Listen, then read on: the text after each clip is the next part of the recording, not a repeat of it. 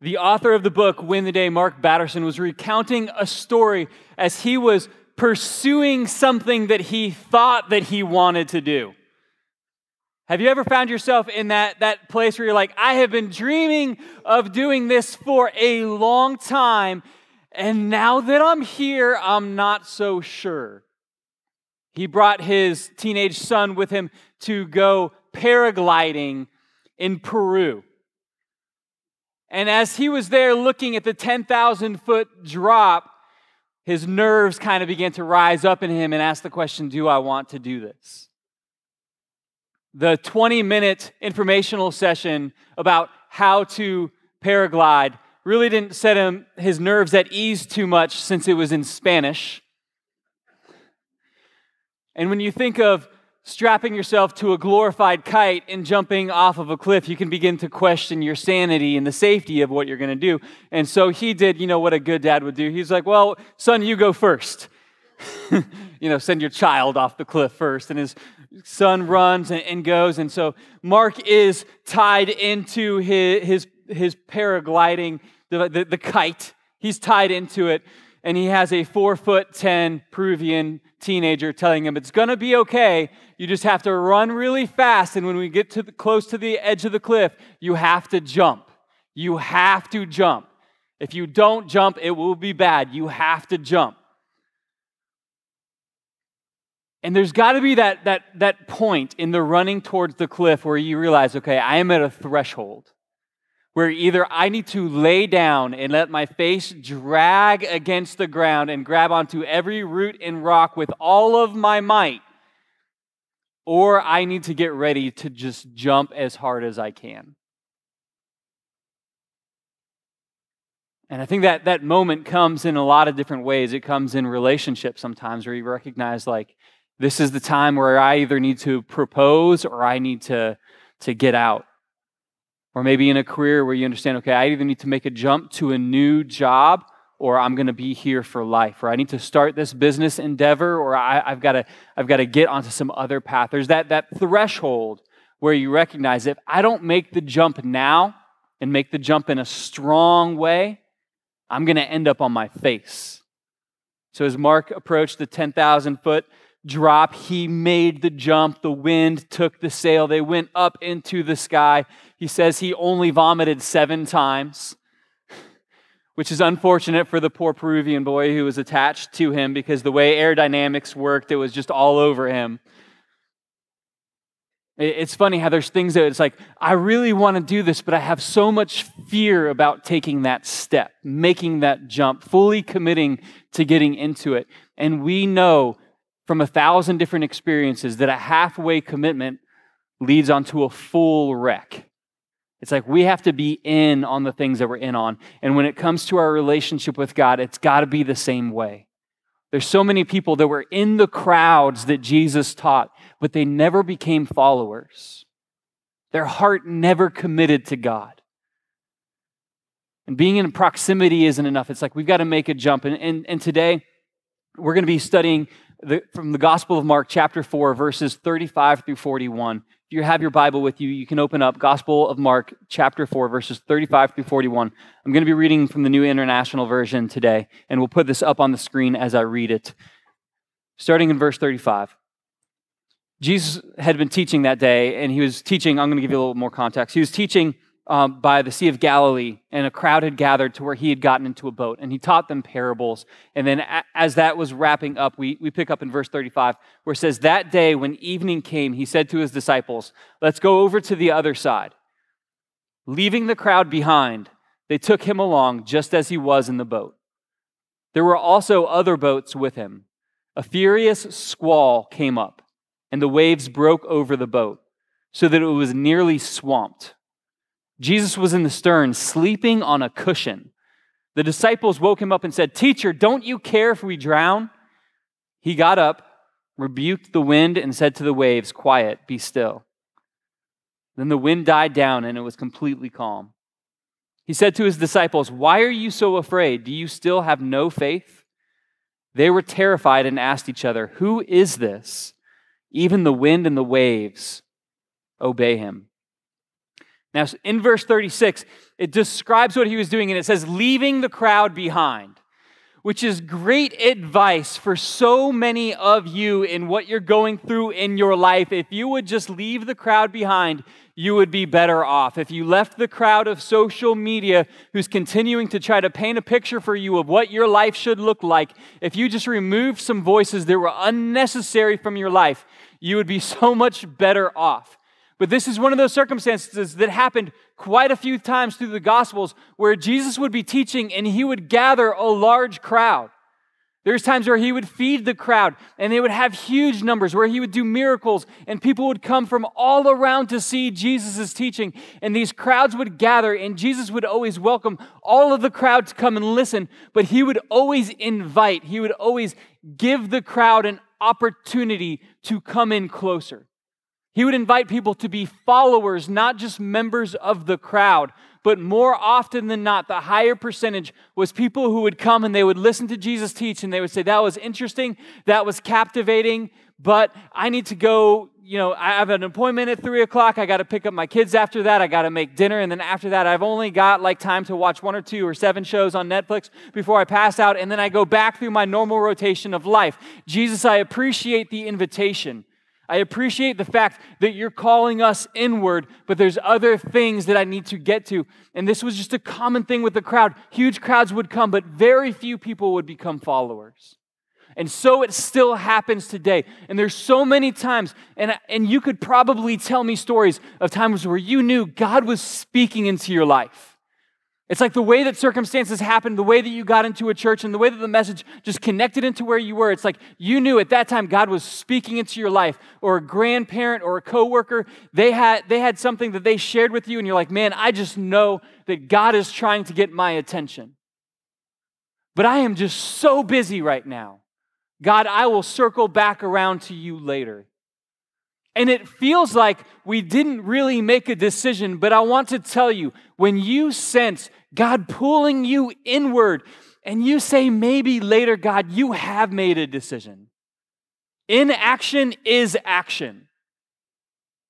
Choosing to stay where you are and push back against the drawing of God it is a choice that you make, and indecision is a decision. And this is the first thing that I want to put on the screen, and I, I, want you to focus on today. That the times that you've heard God, and even if maybe God is speaking to you in a special way today, when you choose to just, stay stagnant and you choose not to respond to Him, you've made a decision.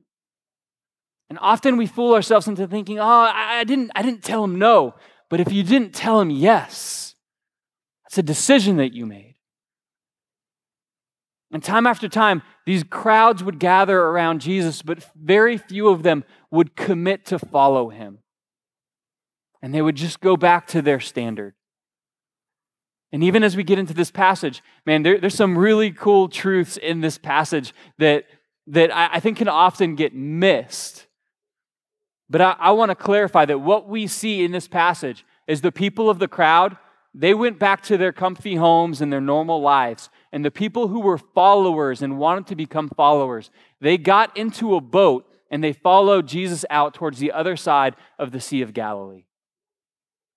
And there's this false notion that when you say yes to God, that when you become a follower of Jesus Christ, when you choose out of your own heart and your mind to follow the teachings of Jesus, that suddenly things are just going to be easy and favorable. The favor of God is just going to pour on you. You're going to have more money than you could spend. Your kids are going to become these kids who are perfectly behaved, who always say yes, sir, no, ma'am, always make their bed in the morning and fold their clothes and put it away. Like life is just going to become perfect if you just say yes to following God.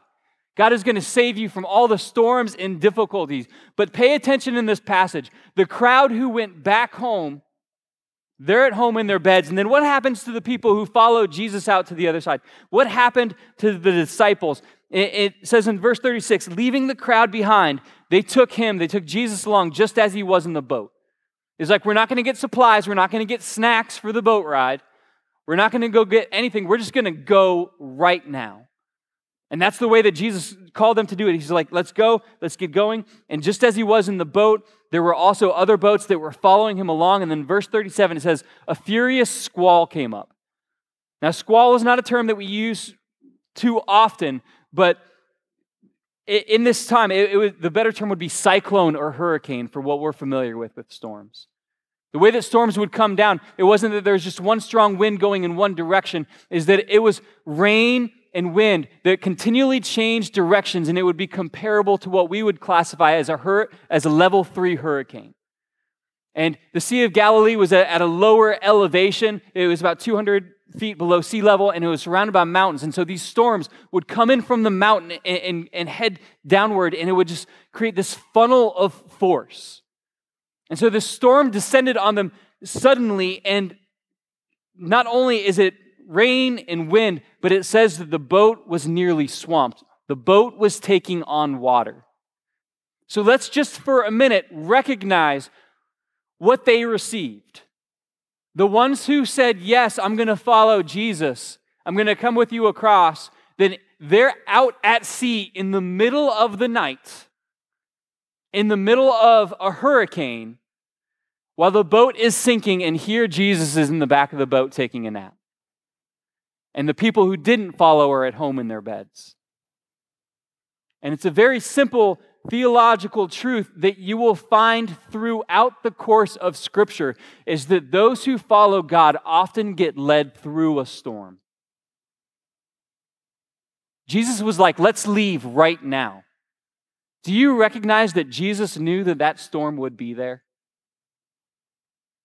Jesus led them into a storm. Being a follower of Jesus says, if I'm with you, that's going to be enough, even if it means that my surroundings are difficult, my circumstances are challenging. It doesn't mean that things are always going to be easy. I, you know, if you've been part of the ride here at Gulfside since before we started, then you know we planned to launch and we picked our launch date like a year and a half ahead of time, and we picked the weekend after Hurricane Irma. I have the last surviving yard sign from Gulfside Church launching September 17, 2017, in my garage because the rest of our yard signs blew away in the storm. Not good for advertising. And there's a question that comes up when you get in the middle of a storm, when your plans get derailed. There's things that come up in your mind that say, God, am I outside of your will? Why is a storm happening when a church launch is supposed to be happening? How much better of a thing could we be trying to do than launch a new church? And there's a hurricane.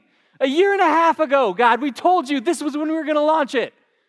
Why would you let this hurricane, just a little shift, just give it to Miami, mess up Miami instead? That's not a good way to pray, but I'm going to tell you, like, I know when your plans get derailed and you feel like I've been doing what you want me to do, God, there's this sense of, did I get it wrong? And sometimes the truth is, God is just like, I'm going to take you through a storm so that you understand who I am to a deeper level. So that, so that it matures your faith in a way that sunny days and flat seas never could in a way that the people who were from the crowd at the teaching, as they went back to their home and you went out for me, they're not going to understand it because they haven't walked through it and they haven't felt and seen the power that I will put on display in the life of those who follow me. Culturally, as the early church would be reading the, this gospel of Mark, they were already using the illustration which ties back to Noah when you think of the story of Noah and the flood and, and, and, the surviving people who were there in the boat, they use this illustration that the church was like a boat, that they were in together, and that the seas would be rough, the culture would attack it, that, that they described Satan as the prince of the power of the air, that the storms would come and try to sink them. But as long as Jesus was with them, they could get through any storm. And this was a common illustration that they would use. And there's the, and so within the, this writing of the Gospel of Mark, there's this truth that Jesus is in the boat with them the whole time. Jesus could have stopped the storm before it got there. He could have stopped the storm when it was there, but they hadn't even asked yet. He, he, when you think of the anxiety that they were feeling, because they literally, these experienced sailors, were like, Jesus, don't you even care that we're going to drown? And he's asleep. They're waking him up. Their peace versus his peace were completely different. He's taken a nap, which theologically apply that to your life. If Jesus took naps and we want to be like Jesus, then we should take naps too. But even in our most anxious point, Jesus still has peace because he is Lord of Lords, King of Kings, and he has all authority. And when all we see is the wind and the rain and the difficulty, it's easy to lose our peace. But it's easy to say, you know, I know Jesus is close, but I haven't called on his name yet in the middle of my storm. It's interesting that he waited until they called out to him. It's interesting because so many of us, it's like, we know Jesus is in our life, but when is the last time that you really just shut the door to your room and on your own, you called out on the name of Jesus and you prayed from your heart to Him? When was the last time that you really called on Jesus if you're in the middle of a storm? And it's great that you came to church and that we sing together and we pray together and we study the word together. And that's great. But there's something different about you on your own seeking after God in prayer. But you might say, but I don't know really how to pray, Paul. Like the words don't come together well. And my sin feels like it's just two steps behind me and it's too close for me to really talk to God. Did you recognize how imperfect their prayer was? I actually think it's so beautiful. I am so thankful to God that He included these details in Scripture about how imperfect of a prayer that Jesus answered in this. Because the way that they spoke to Jesus was, Don't you even care that we're going to drown? How more messed up of a prayer could you verbalize than that? God, what is wrong with you? Don't you see my situation? I mean, that's how they, if my kid asked me for anything with that kind of attitude, I would give them a loving slap to the butt. Like, we're going to fix that attitude. Like, I want to give you good things, but you got to ask right. But God is so gracious that, that He sees to the heart, even when our words aren't right. He sees our need and wants to make Himself known as a perfect and loving Heavenly Father. And so when you feel like, man, I, I know that I should talk to God about this, but I can't get the right words together. Who cares if you have the right words together? The right heart is saying, I know, I know I need to talk to my dad about this. I need to talk to my heavenly father. I know that he has the power to get me out of this mess that I've created. God loves an imperfect prayer. So I want to push on your excuses to not be talking to him personally are dwindling down to none. He loves you so much. He wants to show his power at work in your life so much. But there's something about the character and the person of God that he says, I wait for you to ask, and then I will act. Even if you ask in an imperfect way. There's so many people who were in the crowd who stayed home that day, who missed out on the lesson of the boat. And man, I understand it's like it would be a scary lesson to learn. But then the, the question becomes what is our life supposed to look like? Is our life just supposed to look easy all the time? And when I ask that from the pulpit at church, we know the answer is no, not no, but my heart says, yes, I would like it to be easy all the time. And so when we begin to grab a hold of that mindset, I believe that it, it, pushes us further and further away from the will of God because He continues to call His people to go out into difficult situations. We are called to bring the gospel to our neighbor, and I understand you might not like your neighbor at all. They still might have Christmas decorations up, and they're not early birds. They've been there all year. You might have had conflict in the past. They may have knocked your trash cans over and not picked them up. Like, whatever your excuse, I understand there's difficulty, but God calls you to love your neighbor despite how your neighbor acts.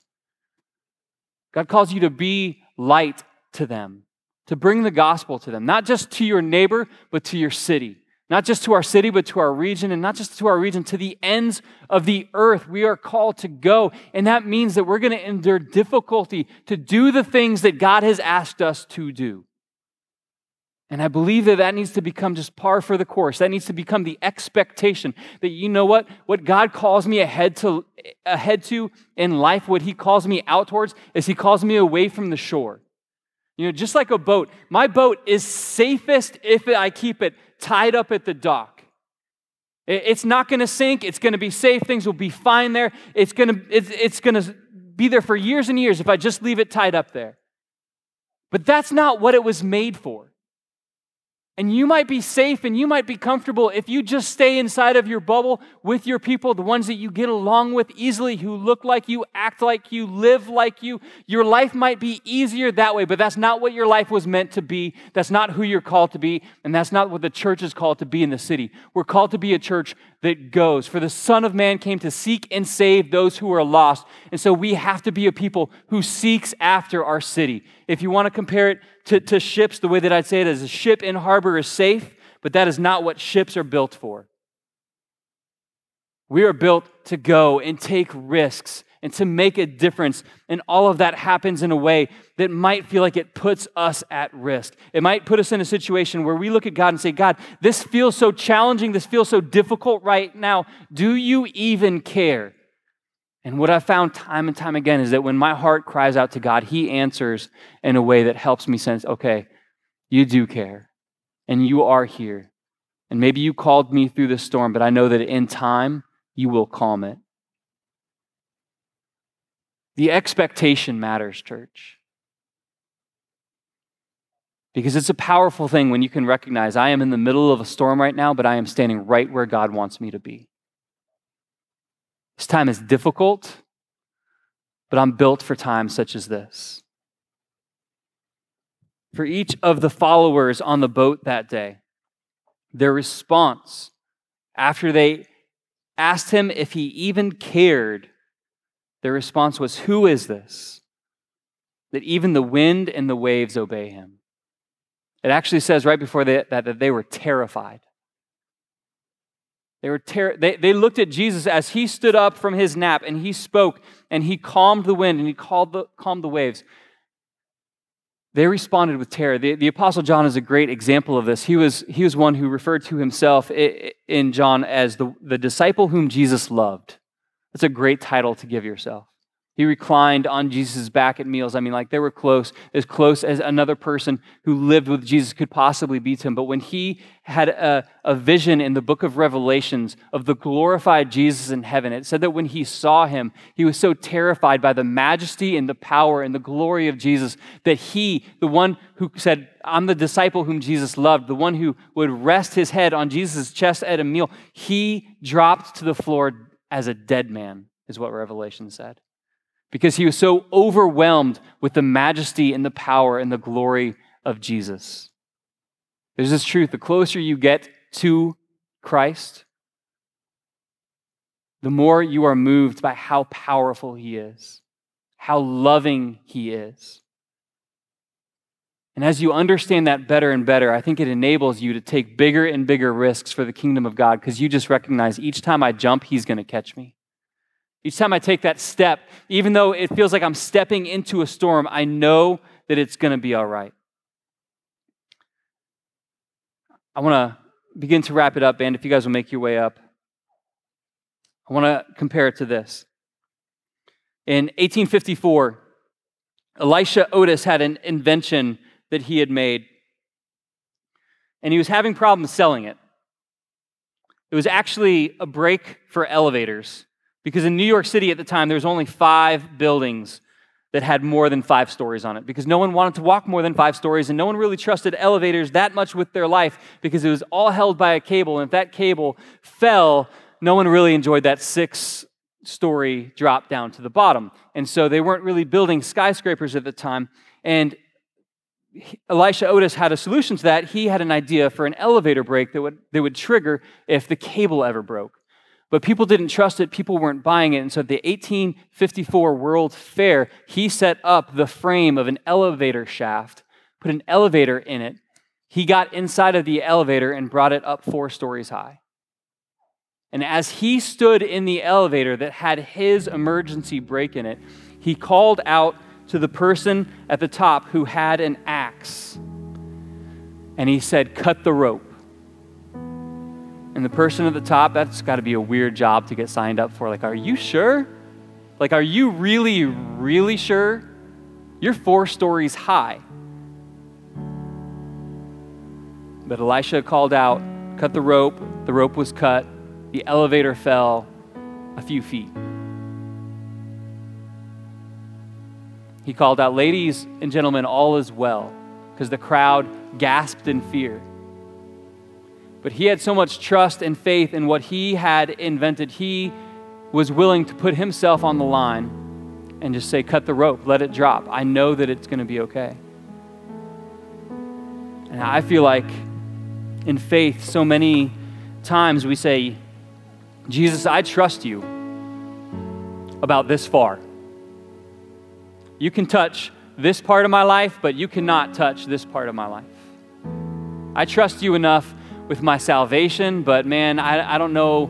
I don't know if I can trust you in my relationship this way. Like, I don't know if I can trust you with my finances. I don't know if I can trust you with my time. Like, you can have this part of my life, not this part. And I'm not going to take risks because I have you on a leash and we only go this far me, you, me and you, Jesus. And I think that if you get close enough to Him and you allow His power and His character to be on display in your life, eventually you're going to recognize that I can cut this rope. I can walk in faith. I know that it's going to mean risks. I know that it's going to mean difficulty. I'm okay with the difficulty because as I've seen the character of Christ, I know that He's worth it. I know every blessing that comes along with Him is worth it. But I know that there's a point in the life of every believer where they look and they say, okay, the crowd is going this way. The disciples are going this way. This way looks risky and difficult. This is what I've always known. Which way am I going to go? Am I going to cut the rope? Am I going to leave the shores? Am I going to step into the boat with him and sail into the storm? Which way am I going to go? And some of you guys need to make the decision. I'm, I'm cutting the rope. I'm leaving the shores as Elisha did in the Old Testament. I'm burning the plows and never looking back. There's no return. I'm in with you, God. There's a decision that you need to make in your life, and only you can make it for yourself. God, I love you and I trust you enough to take risks. I trust you enough that in the midst of my difficulty and my stress and my fear, that I will cry out to you in an imperfect way because I know that you are perfect and that you meet the needs of your children. So, church, I encourage you and I challenge you, just even in this moment, in a, in, in a conversation between you and God in your heart, just tell Him that you trust Him with everything today. Tell Him that where He calls you, you will go and what He commands you, you will obey. Because you know that He is a perfect and loving Father. Jesus, we trust you, and we are thankful.